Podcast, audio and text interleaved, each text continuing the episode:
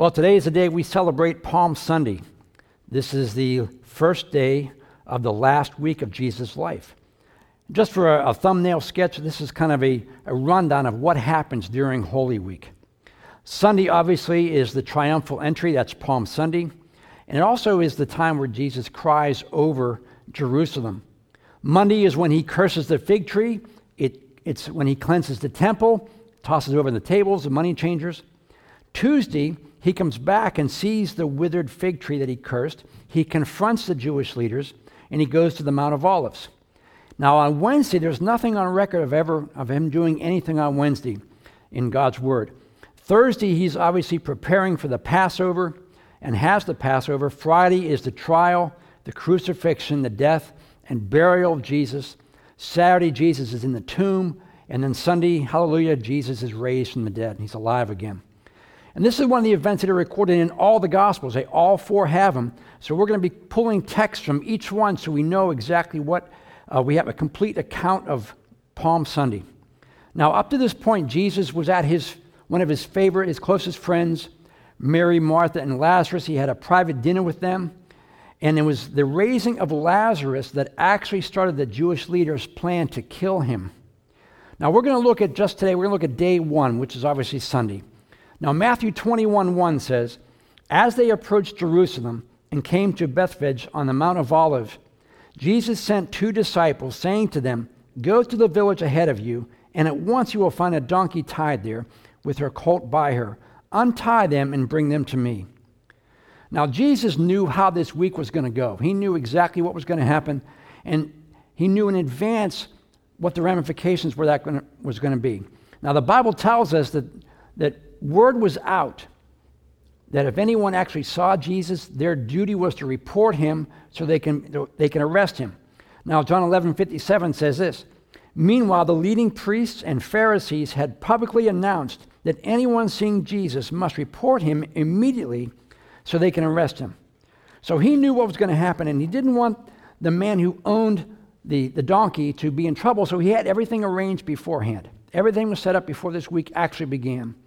Now, a lot of people think in today's society that the donkey is a lowly animal. But in Bible times, the donkey or the mule was used as a symbol of royalty. 1 Kings 144 says the king had sent with him Zadok the priest, Nathan the prophet, Benaiah son of Jehoiada, the Kerethites and Pelethites, and they have put him on what? The king's mule. Judges 5:10 says, "You who ride on fine donkeys and sit on on a fancy saddle blankets. Listen. Now, donkeys, so donkeys were a, a royalty. That's what kings used. Also, donkeys in the Bible symbolize peace. War, horses, as we think of them today, in the Bible times, they signified war. Look at 12 horsemen of the apocalypse, the colors, the horses of color in Revelation. So, donkeys were a symbol of peace. Jesus rode in Jerusalem, symbolizing peace not on a horse. Now, word had gotten out that Jesus was coming into town. John 12 12 says, The next day, the great crowd that had come for the feast heard that Jesus was on his way to Jerusalem. Now, as we saw in the video, this was the only time in his ministry that he allowed anyone to give him public attention. Every time that someone wanted to bring his name up or eh, tell people what was he was doing, he said, No, don't do it now. He did not want any public attention, but now he did. John 12, 13 says, They took palm branches and went out to meet him, shouting, Hosanna! Blessed is he who comes in the name of the Lord. Blessed is the King of Israel. So, why now? Why is he doing this now? And all the time up to this point, he did not want any public attention. Now he rides into town almost seeking public attention. Well, the first reason is because he was fulfilling the prophecy that was written about him in the Old Testament. Matthew 21, verse 4 says, This took place to fulfill what was spoken through the prophets. Say to the daughter of Zion, See, your king comes to you, gentle and riding on a donkey, on a colt, the foal of a donkey. Now, notice this was supposed to be a donkey that had never been ridden before. Never broken, never ridden. Now, I'm not a a farm guy, I don't know much about animals, but I do know this. you're not going to be riding an animal that has not ever been broken or ridden before.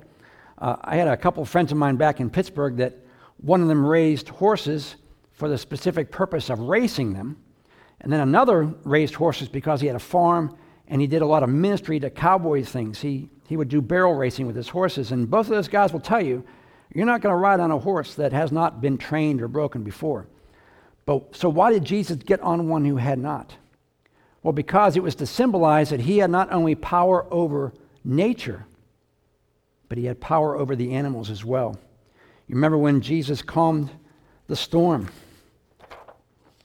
Matthew 8 27 says, The men were amazed and asked, What kind of man is this? Even the winds and the waves obey him.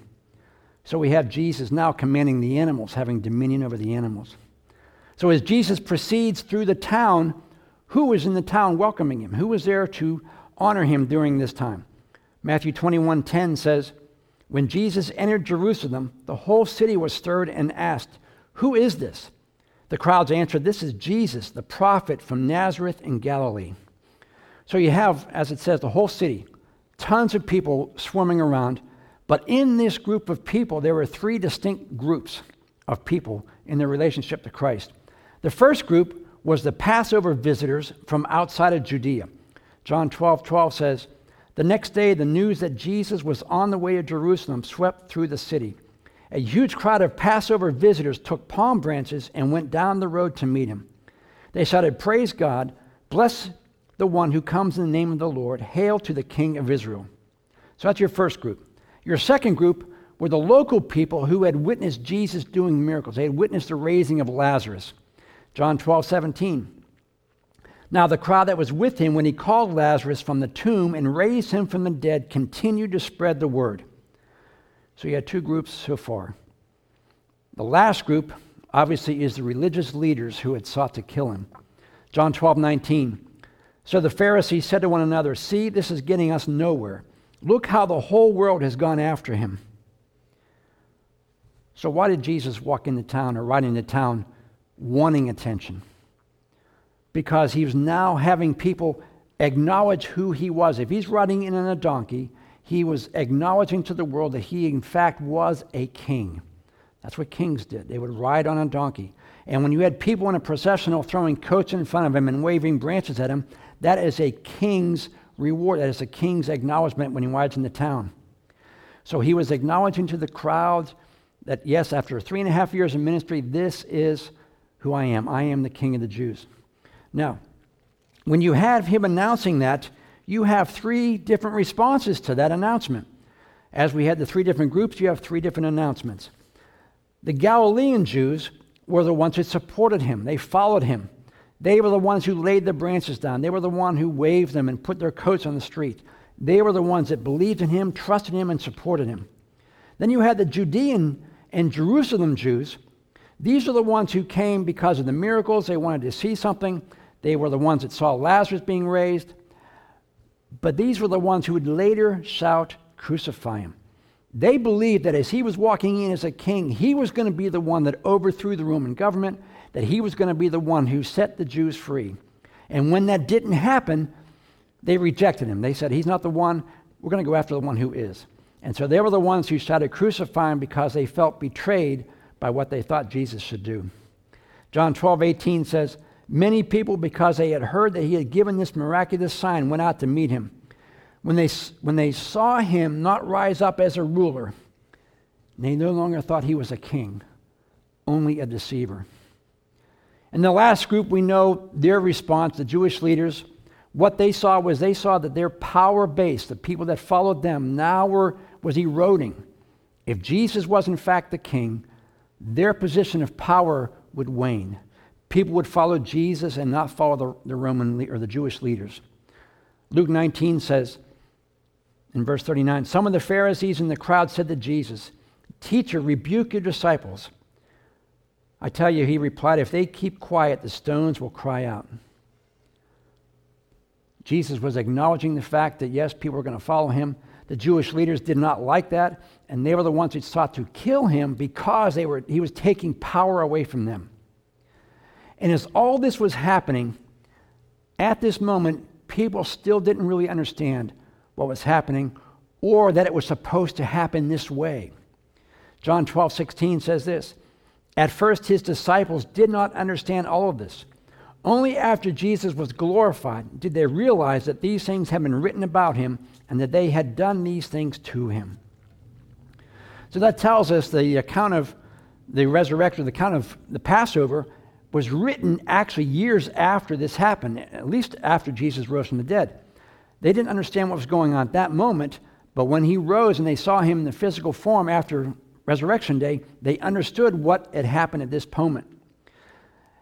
As time passed, and he saw, they, the people saw the unfolding of the resurrection, they finally understood that everything that Jesus did up to this point was laid out, was told to them in the Old Testament.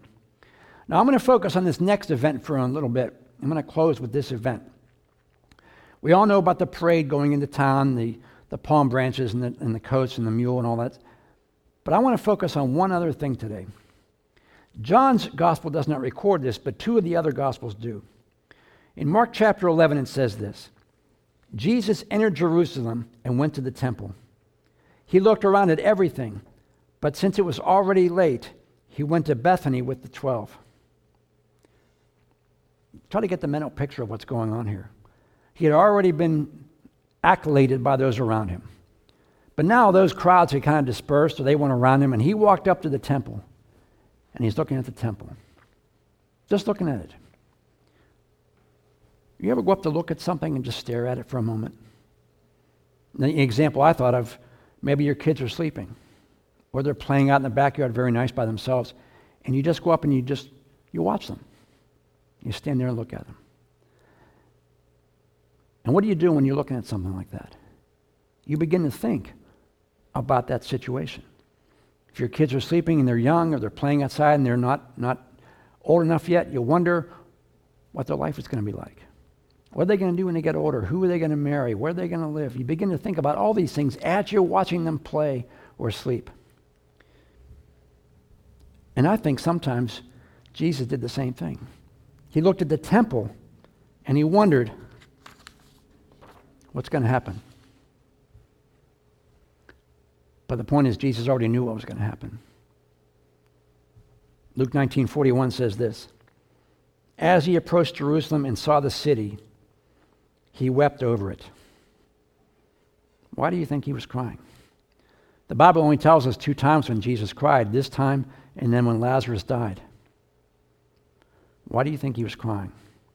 Well, the Bible tells us why in Luke 19, verse 42. This is Jesus speaking. He says, If you, even you, had only known on this day what would bring you peace, but now it's hidden from your eyes.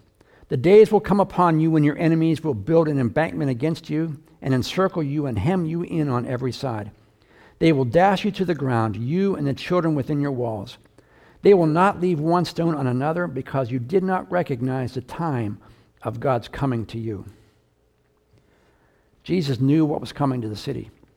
That was the city he grew up in, that was the city he loved. That's the city he tried to reach. And he knew what was going to happen because they were rejecting him at this moment. And he was crying because he knew what the outcome was going to be. And everywhere Jesus looked, he had reason to cry. Think about this. You can look back on a situation, you can look at a situation currently, and you can look at a future situation. And every time Jesus did one of those three, it gave him reason to cry. The first one, if you look back, he saw all the wasted chances that Israel had to repent. They had so many blessings waiting for them up to this point, and they missed every one of them. You ever look back on your life and wish you could go back and do something again? You're sad at what happened in the past. You wish you can go back and change it. But you can't. There's no do overs. And Jesus realized as he looked back on Israel's past that they missed all the blessings. And for them, there's no do over. Now, if Jesus looked at what was happening presently, he was crying because he looked at the hardness of the hearts of the people who were there. He knew who would be crying, crucify him. He knew what was going to happen in a matter of days. and he realized how hard their hearts were. He performed all these miracles, raised Lazarus from the dead, and even the Bible says when he raised Lazarus, people didn't believe because their hearts were hurt. What was happening in Jerusalem, there was a lot of spiritual activity, but no growth, no change. I guess I could say that's religious activity, not spiritual activity. There's a lot of churches and a lot of religious activity going on today around us, maybe even in our own lives or in our, our community. But is it having any eternal effect? Is it causing change? There's a lot of religious activity in Jerusalem, but nobody's hearts were changed. There's a lot of religious activity happening in America today, but is anyone's heart being changed by it? Do we, know, do we believe that no matter how many times God has done great things, people around us don't believe him? They try to write it off as an excuse or as an accident or just time. And what happens is that if you're a believer, it makes you cry because you know what they're missing. You know what you'll miss in the future if you don't believe. And lastly, if Jesus looks ahead, he knew the judgment that was coming upon the city. He knew what was going to happen. He detailed it in Luke of what was going to happen to the city and to the people there. Think about us for a moment. How many people are we praying for, our friends, our family, who don't know Christ yet? We know what's going to happen to those who don't believe. And in my prayer life, and I'm sure yours, you cry over the people that don't know Jesus because you know what's waiting for them. And I guess we ask ourselves do we really cry over those? Are we happy where we are and don't think about anybody else? Or do we really spend time crying and, and praying over the people that don't know Jesus because you know what's coming?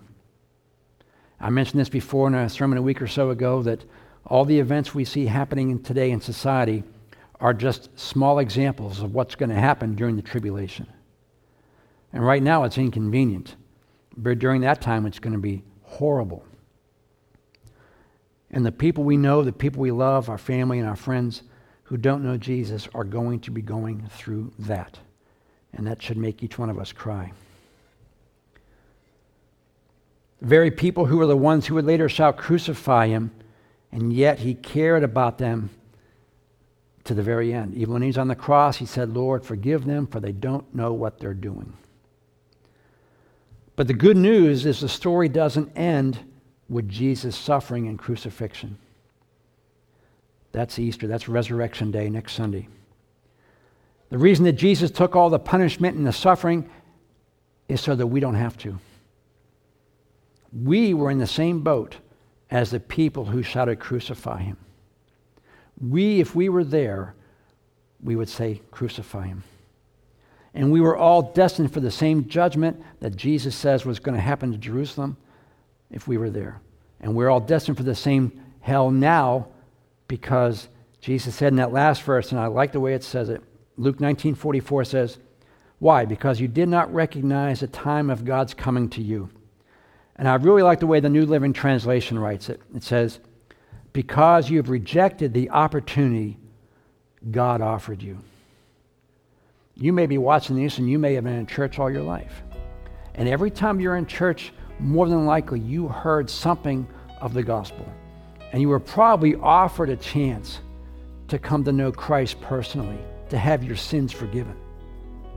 And maybe you kept ignoring it or not listening to it.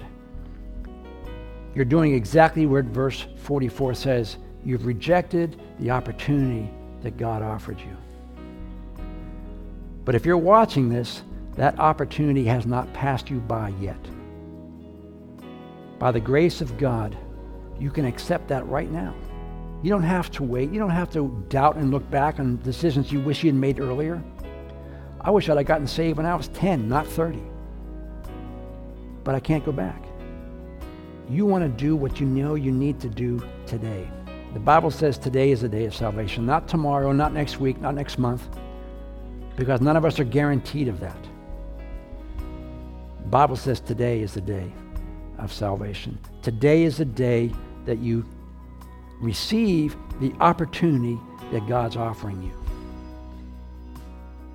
Palm Sunday and Easter is all about accepting God's offer. And what's the offer? John 3:16 For God so loved the world that he gave his only son so that everyone who believes in him will not perish but have eternal life.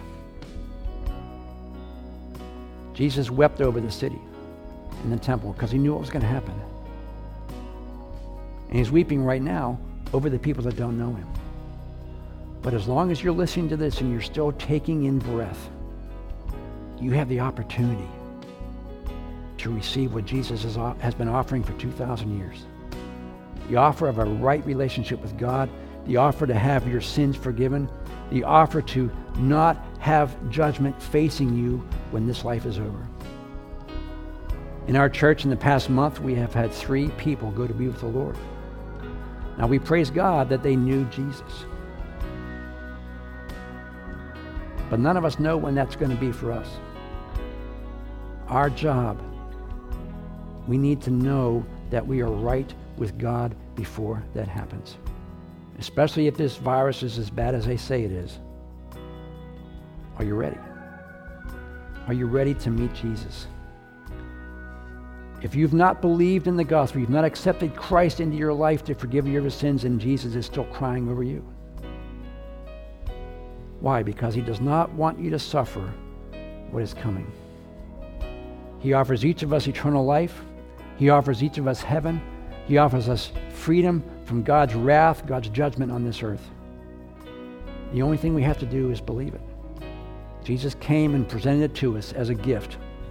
And I've used example before, but I'm going to finish with this.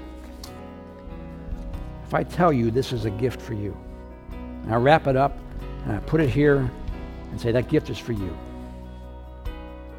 You can look at that gift and say, yep, I believe that's a gift. And I believe that's, that's wrapped up, that's for me, that's a gift. But if you leave it here and you never come and take it, that gift does you no good. That gift doesn't help you in the least. The only way that gift benefits you is if you actually come and take it. The Bible says that God offers us free salvation as a gift. Our job is to take it, to receive what God has already wrapped up and given to us in Jesus.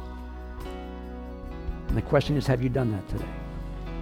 I'm going to pray right now that God speaks to your life and allows you to open up the gift that He's already given you in the person and the sacrifice of Jesus Christ. Let's pray. Father, I thank you. I thank you, Jesus, that we can celebrate your triumphal entry into Jerusalem as the King. And Father, as we know this week is the last week of your life, and you will ultimately be whipped, beaten, and crucified, and suffer all the punishment that each one of us rightly deserved. But on Easter Sunday, Resurrection Sunday, God raised you from the dead.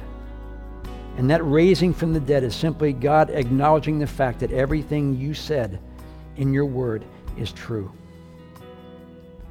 And that means God is offering salvation to each one listening today. It's true.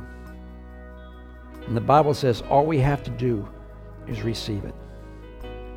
So, Father, I pray for those that are listening. I pray that your Holy Spirit speaks to them, allows them to draw close to you and reach out to you and pray for forgiveness of sins to receive Jesus into their life.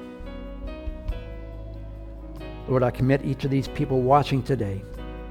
You do the work, Lord. They can't be with us this morning. They don't have to be with us this morning because the Bible says you're right where they are. And you can meet them in their living room, in their bedroom, wherever they are today, you are there, waiting for them to respond to the offer that you're making them this morning. So, Father, I commit them to you. You do the work in their life through your Holy Spirit. And we trust you that you will raise people up. Lives will be transformed by the power of God as they once and for all believe that Jesus is who he said he was and that his suffering was for me and for you. So, Lord, I commit them to you. And it's in the name of Jesus we do that. Amen.